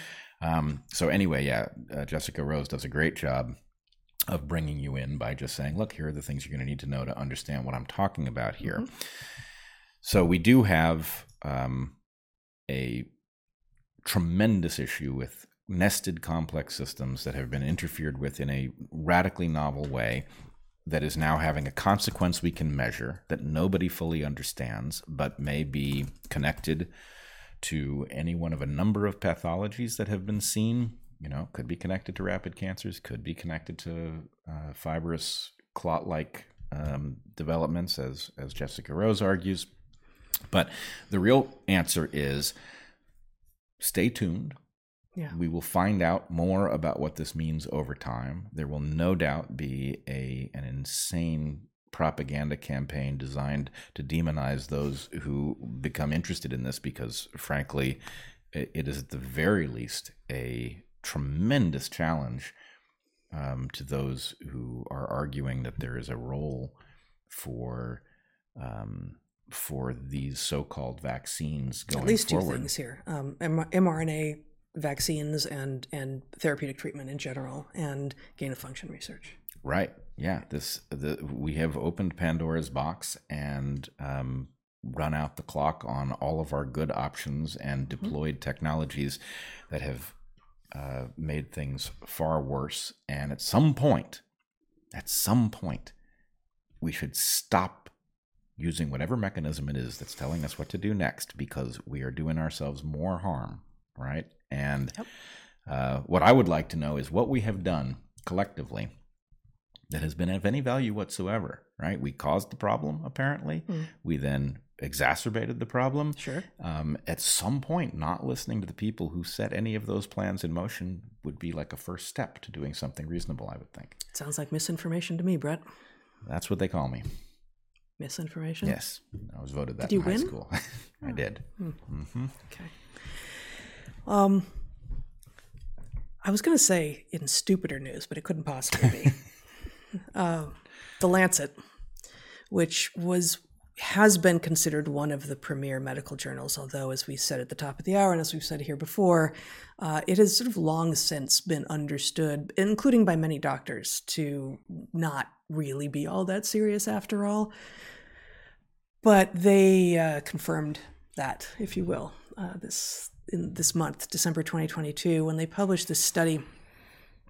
And I'm just going to read some bits from it, um, but don't, don't put up my screen just yet. Actually, um, I actually feel like I should give a trigger warning before talking about this because uh, if there's there's sex and types of sex and types of sexual intercourse discussed in this article, which I think warrant just we're not going to spend a lot of time here, but uh, in order to understand what this paper has done, what the authors of this paper have done, and what this journal has done by letting them publish it in this form, um, you need to go into some things that some people will consider grotesque. So uh, there, there you go. Um, turn off now if you're not interested in uh, learning about some of the differences between how women and trans women actually engage in sexual activity. So uh, here we go. You can put on my screen here, Zach. Uh, this again published this in December 2022 by The Lancet Human Monkeypox Virus Infection in Women and Non Binary Individuals During the 2022 Outbreaks, a Global Case Series. Now, you might think if you just look at the headline that it's going to be about women and non binary individuals. That's the problem. Well, no.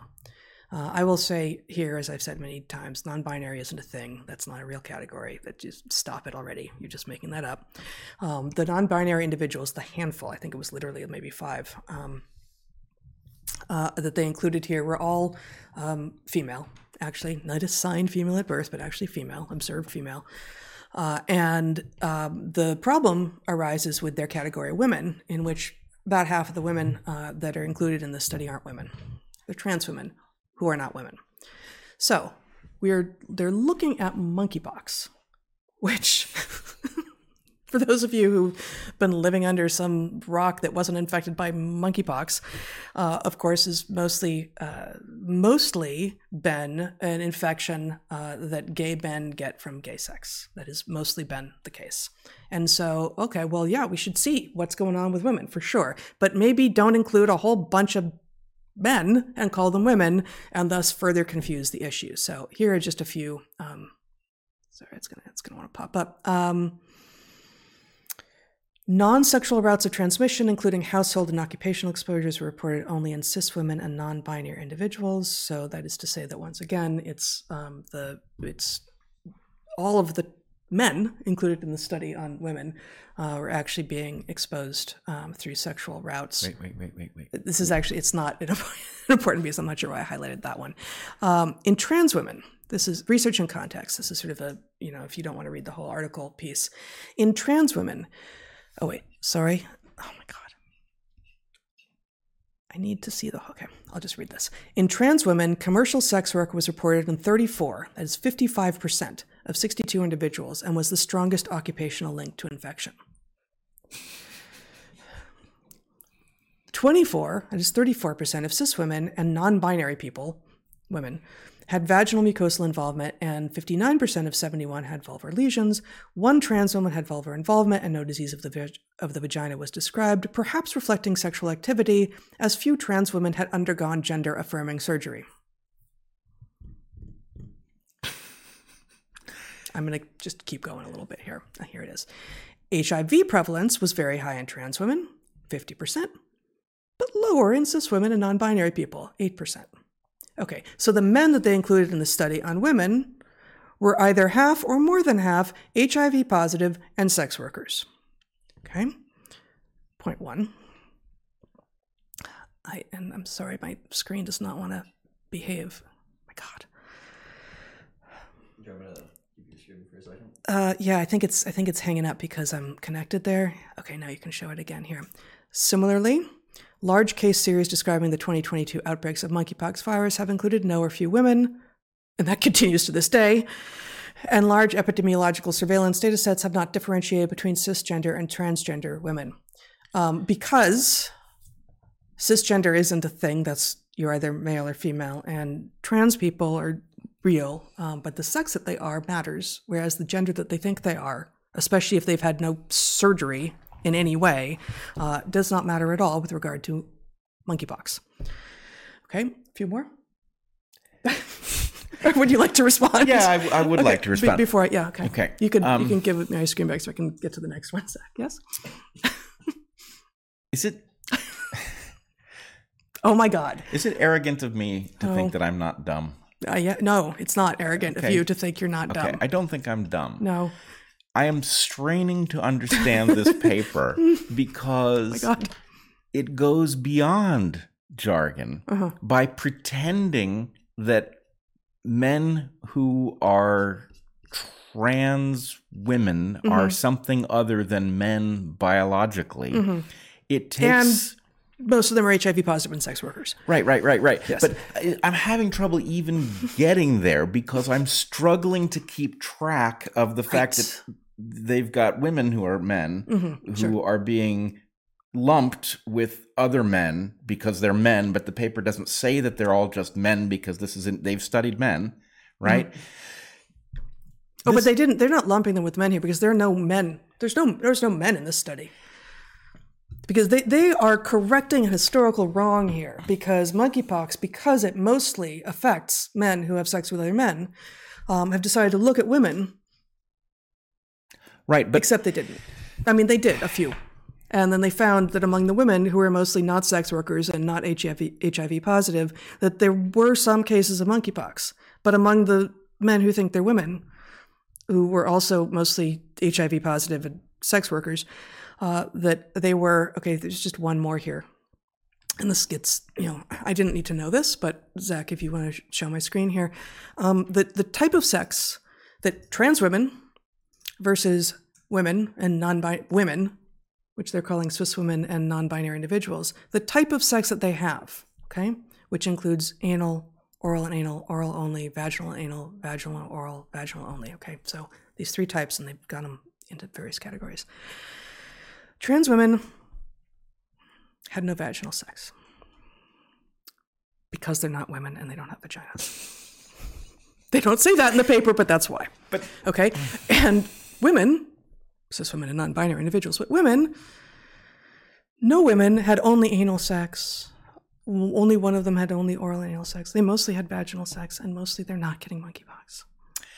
right. So, So you can take that off, and we're done with the grotesqueries here now. But thi- I guess what I'm getting at here, Mm-hmm. and I mean, I realize this is your point too, but I'm just struggling trying to wrestle it into clarity. sure, This is a very obvious result. yes, Everything about the result oh yeah, is perfectly obvious. This is a pattern we've seen before, Mm-hmm. right? I mean, this is the pattern that we saw with AIDS, right? We had um, gay men Mhm. were getting AIDS. Anal sex was a uh, primary route of infection, at least in the West. And therefore, it wasn't something about, you know, the mindset of gay men. It was about the behavior of gay men, which differed from Mhm. men who weren't gay for obvious reasons. yeah. Bathhouses and anal sex turned out not to be good for you. Right. And it turns out that if, if you're a woman, right, and you were engaged in this behavior, then the virus didn't care that you weren't a gay man, right? So the point is the, the result of the paper is perfectly straightforward. It's not really newsworthy, but the insane way that they have categorized people obscures that result. So you have to you have to do overtime like your social justice brain has to unpack this result so that you can show that you can properly read through the idea of non-binary and uh, and cis women. I mean the whole idea that you have to read this stupid code in order to get a perfectly obvious result of a pattern we've seen before right this paper should be very easy to understand, Mm. and yet they have turned it into a um, a monstrosity of needless complexity by pretending that all, all sorts of things that have nothing to do with biology are fundamentally biological and medical. Sure. Yeah. No, and let's uh, let's definitely look at uh, monkeypox transmission in women by doing a small study in which half the people aren't women. Right. I, you know, like I don't, I I don't like sort of the rad femme move to blame the patriarchy for a whole lot of shit. Yeah. Like what what is going on here? But really, like, what about studying women? Because wasn't that the point? Right. But no, half the people you, they've not.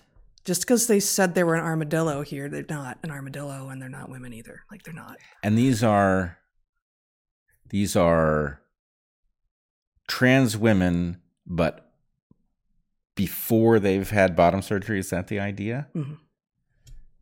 okay so it's waning men i'm sorry oh yeah. yeah thank you for not saying hallelujah appreciate that I, I mean, some. I know this is wrong, but I'd prefer it to be waxing men, um, right and I don't like that image either. no that's uh Yeah. It's hairless at some level Yeah. yeah mhm. Yeah. Okay. Which is okay. Um, so just one last thing Mm-hmm. here. So I went. I was like, oh God, the Lancet is really far gone. What the hell? And I just went onto their site and found uh, the the last op-ed that the Lancet is publishing this year. it's not the last op-ed ever Uh, we can hope, but no, I don't think so. it's called Pasteur's Legacy in 21st Century Medicine. Yeah. Yeah. So here it is. And again, I'll link it, but here's a PDF. Um, so here, the Lancet bids 2022 adieu with a commemoration of Louis Pasteur. And then a little bio of Louis Pasteur, um, but two little um, highlights here. It's short. The 21st century is seeing a changing landscape of infectious diseases. Old and new pathogens are emerging under growing pressure of anthropogenic forces. Anthropogenic forces. they mean Like- anthony fauci well, and you know, labs with gain of function research. Right. Yeah, anthropogenic Well, but I mean, forces. you don't yeah. have those labs without the funding, and you don't have the funding without Anthony Fauci. Oh, didn't he just step down or is about to? I think we'll see funding. You think there'll be continued? You think it's over? I don't think it's over. One more, one more from the Lancet's final op-ed of the year. The unstable political, no, the unstable social and political context in which we live our lives is creating the new public health. Let's start over. I'm adding all sorts of words that aren't there. The unstable social and political context in which we live our lives is creating new public health challenges. An infodemic has seen the rapid spread of misinformation that resonates with people in ways that expert advice does not. Vaccine hesitancy is now a major barrier to fighting infectious diseases, particularly in high income countries. Many parents are reluctant to vaccinate their children because of concerns about vaccine safety, despite reassurances from doctors and public health authorities. This hesitancy reflects a broader breakdown of trust in the state and in scientists. Excuse me. A breakdown of trust in the state. Yeah, Yeah. that's the problem. that is causing the breakdown of trust in the state by people, especially in wealthy countries, is causing the infodemic. The info. So there. A. I would just say, infodemic is one of those terms that strikes me that somebody advanced it in a spitballing session, and nobody in the spitballing session was smart enough to point down point out that that suggests the uncontrolled spreading of information, which is more or less what happened. They couldn't control the spread of information, and it got away from them, and then here we are talking about what actually happened. Yeah. This hesitancy reflects a broader breakdown of trust in the state and in scientists. I don't remember, even when I was a proud Democrat, ever being expected to have trust in the state. No. That seems like a really new and, you know, cringy is the shallow end of the pool of what that is. Really bad suggestion that what we need is trust in the state and in scientists who say what the state wants them to say, which is the unspoken part of this. Well, they keep they keep telling us this, right? I mean, it, it's amazing. I, I think it was this year that malinformation showed up as a form of terrorism, which you will, of course, recall is Well, it might have uh, been 2021, but you know the years go by so fast. They do. They go mm-hmm. by so quickly. But it- malinformation, as originally presented by the Department of Homeland Security, was uh, things that were based in fact that caused you to lose trust in government. And that is a form of terrorism. I mean, they actually said it, right? Yep. So They did. They Right. did say that. Yes, they did. if the facts cause you to lose trust in your government, you're a terrorist. That's their point. And um, I'm not sure where we go from there, but it does seem like that's an indication of which side they're on. It does. Yes, that they're going to use the state in ways that will cause us to become factually disturbed at them, and then they're going to paint us as terrorists. That's that's pretty much the summation of the last couple of years. Yeah, It feels kind of accurate. Yeah, Yep. and um, I don't know. And the fact that the truth is not on their side is not helping. Right. It's Yeah. maddening to them that the facts are on our side. That is really, I can imagine being troubled were I in their shoes, which I would never allow myself to be. But Yeah. So I I guess I wish that I had put something else together here to end 2022 on an awesome note. Oh, I didn't read the whole paper, but um, I actually didn't read the paper at all. But Science uh, reports. I don't know why I trust them, but you know, Science reports. Uh, you can just show this. So I literally have not read the paper that it's even reporting on. Glass frogs become see-through by hiding their blood.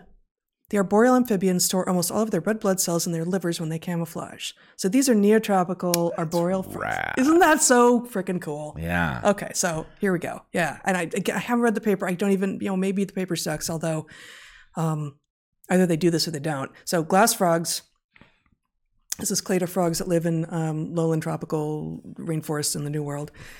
And I've, I've only seen one or two, maybe. They're, they're, Yeah, they're- they tend to be really high up and they're cryptic. They're super cryptic. Like the pictures that you'll see of them like this make them look really not cryptic.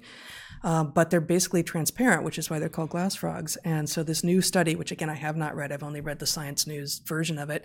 Um, i- apparently, um, they divert their blood into their livers to help them disappear, and they spend like half they spend the night with their blood in the livers when they're not moving around. aren't they nocturnal? They spend the day. Um, they it's probably the day they spend their their yeah which uh, would make sense because their camouflage is liable to be during the day when they snooze on leaves. Most Yeah, yep. it would be pretty useless in the dark. So Yep. to go through Yep, all that effort, yeah. And so actually, you know As, what it as is? mo- the vast so I work I worked on two of like the only clades of diurnal Diurnal frogs. frogs. So frogs poisonous enough to be out during the day and not get eaten. yeah, they're flipping the bird at everyone and going like, "You can't eat me, too Totally. poisonous." But this is a little bit like um, the camouflage of um,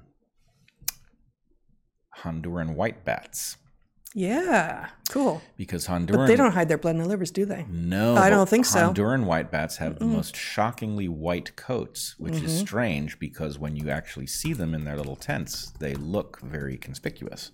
Um, but without shining a light on them in the darkness of their tents, um, their coats reflect green. They do? Yeah, Oh, I didn't know that. yeah. Um, so anyway, yeah, the idea of being camouflaged to hide in your roost during the day because you're out at night and day is when you're vulnerable seems to unite those two things. Anyway, Yeah. that's cool. Yeah, it is cool. trying to remember what the um, the call of a glass frog. I rem- do. Am I wrong that it's like it's almost like a glass being uh, like a crystal glass being hit? Yeah, I want to say yes, and then I think that I sometimes conflated them with another clade, and so I'm not 100% sure. I, they, they were they were hard enough to to locate, uh, and there are a lot. You know, there's a there's a lot of frog call going on in a in a jungle at night, um, and I don't I don't remember for sure. All right. Well, That's that's definitely known. I just don't remember, and I want to say yes, but I feel like I often conflated them with a different frog, all right. Well, different clade. we will seek it out. Yeah, or not. Oh, I will. Okay. I'm going to ask you I'm about it gonna. then. Okay. Yeah. okay. Uh, well, that brings us to the end of 2022. I mean, not really. We've got, um, boy, we've got like nine and a half hours left. Oh, are you kidding?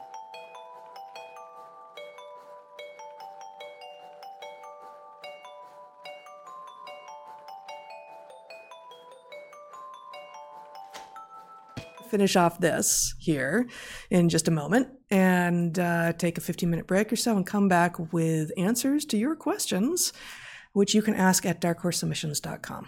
And we, last week, I think, we got to all of them, actually. Uh, we usually don't. Uh, so there's no promise, uh, no assurance that we'll get to your questions if you ask them, but we try. And if you have any logistical questions, you can go to darkhorsemoderator at gmail.com. Consider joining our Patreons, reading our book, Hunter Gatherer's Guide to the 21st Century. It's about to be published in Czech. Mm. Actually, no, that's not true. It's it's now going to be published in Czech, but we don't know when. Um, but the Chinese version is coming out soon. Yes, it is. Yeah. Okay. So um, until either 15 minutes from now or next year, be good to the ones you love, eat good food, and get outside. Be well, everyone.